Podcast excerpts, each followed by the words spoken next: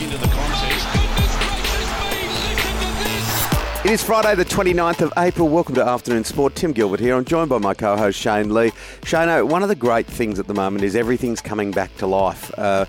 Crowds at sporting venues and the comedy festival, the iconic Sydney Comedy Festival that's underway. And of course, our two guests today are going to appear over the next month, Shad Wicker and, of course, the great Luca Muller. Yeah, well, guys, go down and check out. So I think Luca's on May 7 and Shad's on May 18 and 19, all around Sydney, from the Enmore Theatre to the Opera House to the Factory Theatre, comedy everywhere. So get down and see it, because the comedians, I think they've done it tough, like a lot of people have in the last few years, and I'm sure they'd love your support, and those two boys are very, very funny. Oh, there's nothing like a belly laugh. Absolutely nothing like a belly laugh. Well, we have the lads on the show today. It is Shad Wicker and Luca Muller time. It's Friday. The Osher Group, our motto is winning connections. If you're ready for your next thoroughbred racing adventure, then join the Osher Group, where a new world of excitement awaits. Australia's racing industry is enjoying unprecedented growth through a strategic, well-managed and data-driven approach. There is now a very real opportunity to build a profitable and sustainable thoroughbred portfolio. So come find us online at www.theoshergroup.com. The Osher Group, our motto is winning connections.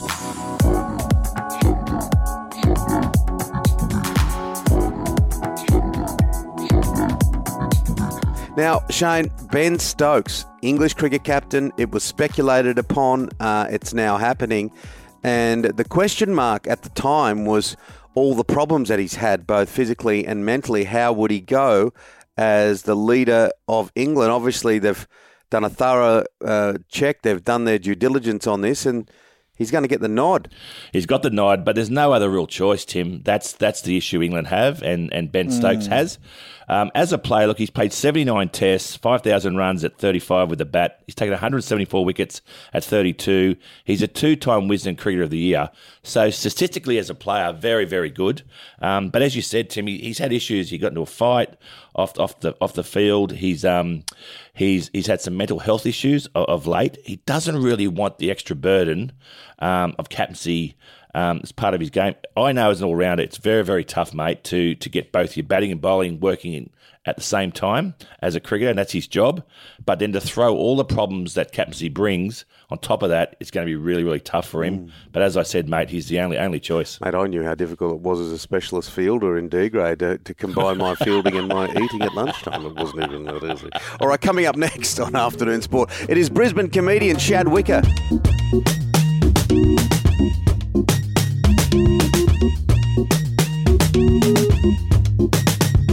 As we mentioned, the Comedy Festival on in Sydney big time in May, and of course Shad has a few gigs. That I'll speak of Shad Wicker, the Brisbane comedian. How are you, Shadster?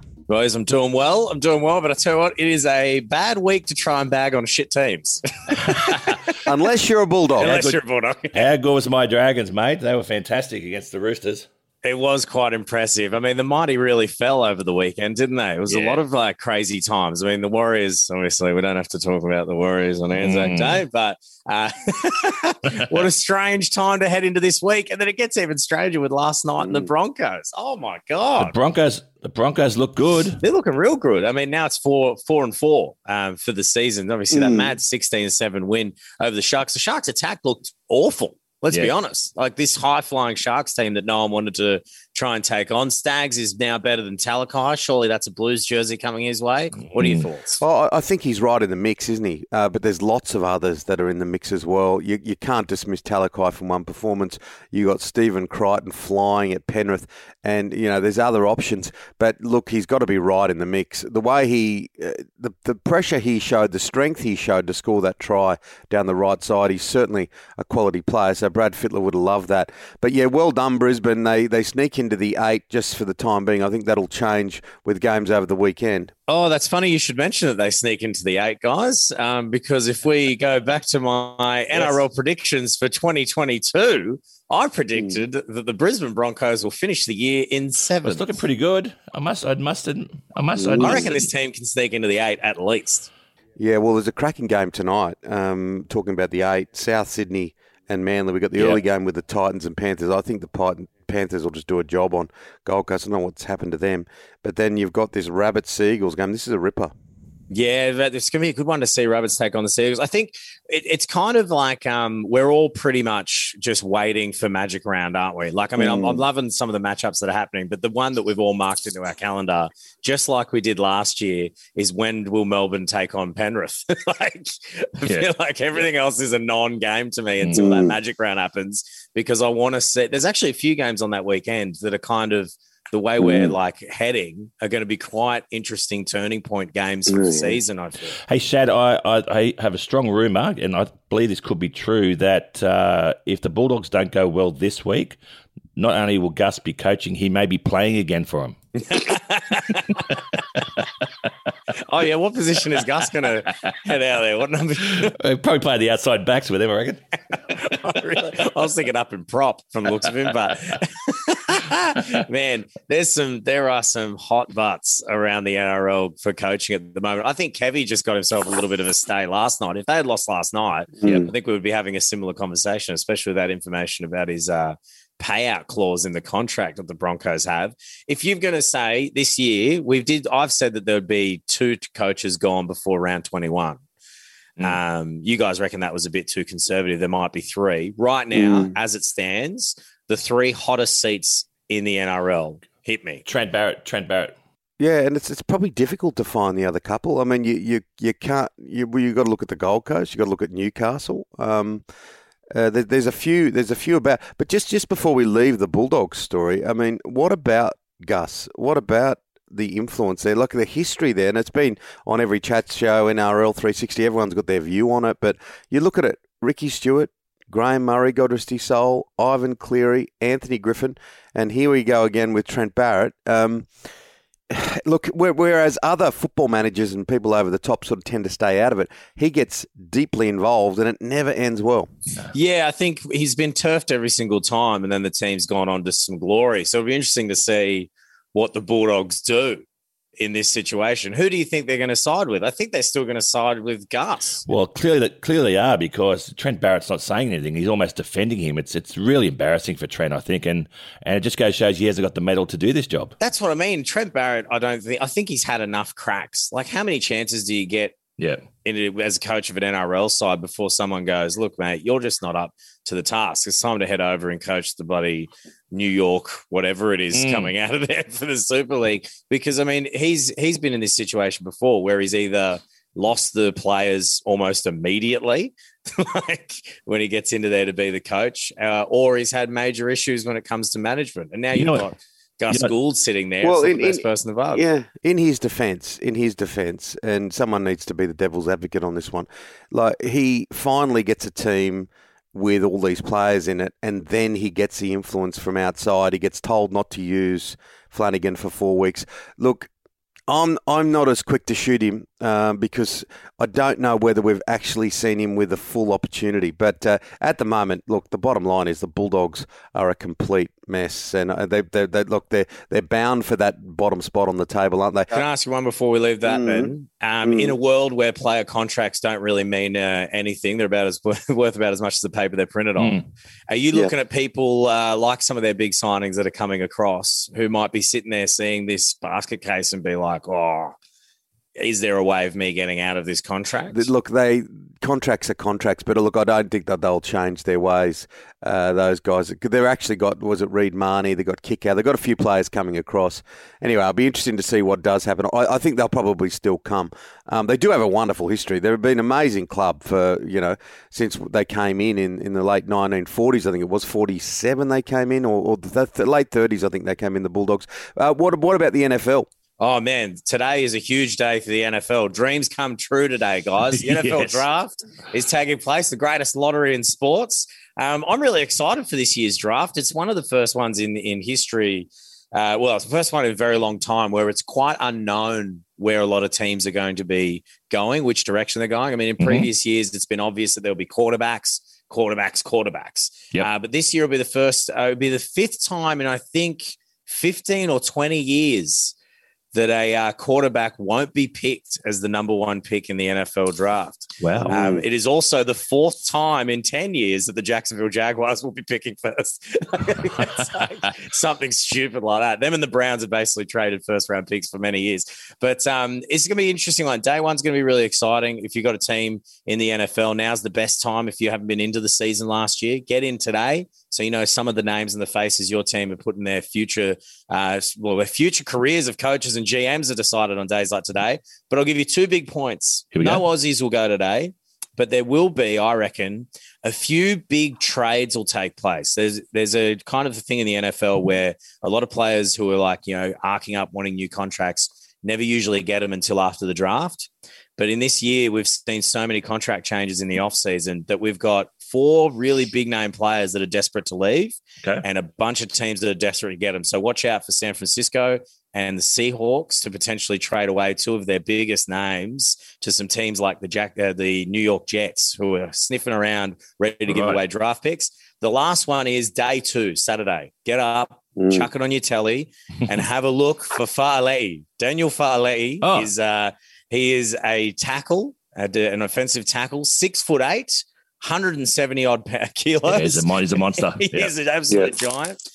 He's expected to be picked and it'd be a really good prospect, just like Mailata did for the Eagles. He'll probably be picked on day two, hopefully by my Cowboys, because we've got a need in his position. The only reason he's dropping down the draft, they reckon the only reason he's not going to be a first-round pick because he's got the size and the athleticism is he's not so good with his hands when it comes to blocking. But for an Aussie, that's the guy.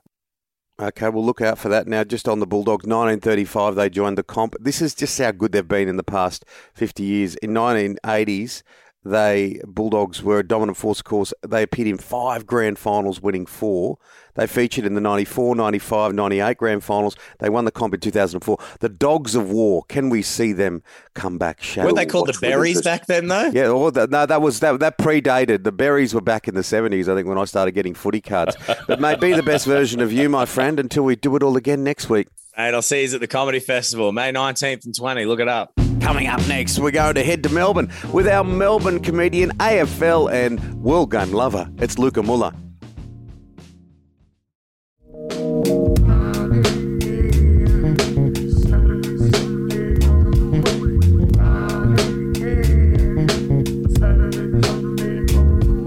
It is Friday time. That means it's Melbourne comedian time. Luca Muller, and of course, we've had this debate about coffee in Melbourne. Shad reckons the coffee is just regulation, but it's not, is it, Luca? Coffee's out of its skin in Melbourne. It's the best in the world, isn't it? It is the best in the world. I actually feel a bit stupid now for just having a Nescafe this morning before the record, but I'll make the most next time. If they party your team, nice plug. Now, we're not stupid when it comes to supporting an AFL team, mate. The D's sitting firmly on top, but a bit of trouble with COVID. Yeah, absolutely. Like everyone this year, running into some player absences here and there, but we've copped a pretty big whack this week. So we'll be missing, first of all, our coach, Simon Goodwin, and then four premiership players, Jackson, Petty, Sparrow and Cozzy Pickett. So, you know, pretty important parts of the team there.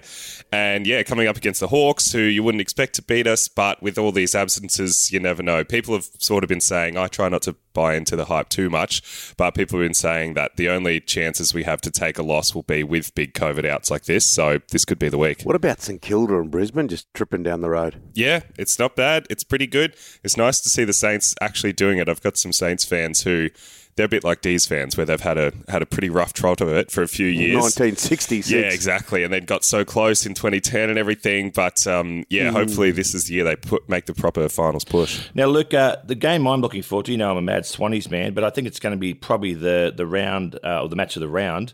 Sunday, Swans take on Brisbane at home, both 5-1. It's going to be a huge game, this one, I think. Yeah, that is so bloody good. And it's so good that it gets its own little time slot at the very end of the round there. Yeah. What a nice little dessert treat. And Tom Papley coming back in for the Swans as well. He's massive for that team. He could make the difference, I reckon. I agree. Zach Bailey's coming off 6 goals as well. And he was sort of saying during the week that if the Brisbane are going to be a genuine top 4 contender, they really need to win this one at home against Sydney. Yeah, this will be massive. This is a preview of a game we'll probably definitely see pretty deep into the final series, you'd think. Yep. Yeah, it's bloody good. The Swans are never down and out for too long, are they? How do you guys do it? It's very interesting looking eight, isn't it? Melbourne, Fremantle, Brisbane, Sydney, St Kilda, Geelong, Carlton, Collingwood, and it's all pretty congested. We've got another sort of top six clash with Geelong taking on the high-flying Freo. That's a sneaky good game. Yeah, that's real sneaky good. Freo have surprised a lot of people, but yeah, they're sitting second on the ladder, and I think this will be a good means test for both teams to see which direction they're going in. Freo have looked really good, but can they actually pull it off against a legit team like the Cats? And the Cats have held it together so far, but can they keep it going against, a young, fast, hungry team like the Dockers there? Luca, just quick before we turn on to the World game, Bulldogs and Essendon, so both only having two wins. If the Bulldogs lose this, is that them done for the season, do you think? You'd think so. Pretty close to it. Maybe after that they could still sneak into the eight if they scratch and claw their way there. But yeah, both of these teams have been underperforming and, relative to expectations this year. They'll both be pretty bloody desperate for a win, really.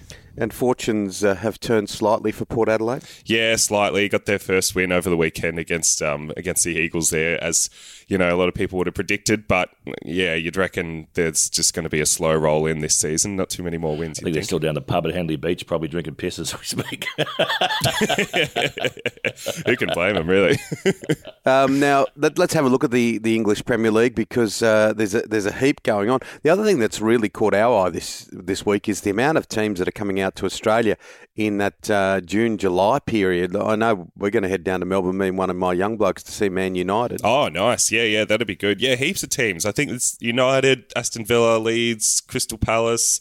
Maybe Liverpool's coming as well. It's cool. I think it's sort of obviously the Premier League's been always pretty popular here, but more so in the last sort of 5-10 years or so with the rise of Optus Sport and all that. People are really getting around it. It's cool to see. They obviously never really bring out like their two super top flight players, but it's still fun to go and watch. Yeah. What are there? Some big games this weekend? Yeah, some massive games, some top four implication games. Man United managed to hold on to a draw to Chelsea just about an hour ago, so that's good for them. Still sort of in the run for top four, but Arsenal's playing West Ham. That's massive for top four, and then Chelsea against Everton. Chelsea, they haven't looked too good, but they definitely need a win there, and Everton just to stay out of relegation needed as well. There's some pretty spicy stuff happening down the bottom of the ladder there. If Everton go down, they haven't been in the second flight of English football since 1950. Jeez. So that would be a massive story. Huge story. And just quickly on the Champions League? Yeah, so the semis are happening. It's obviously in the two-leg system there.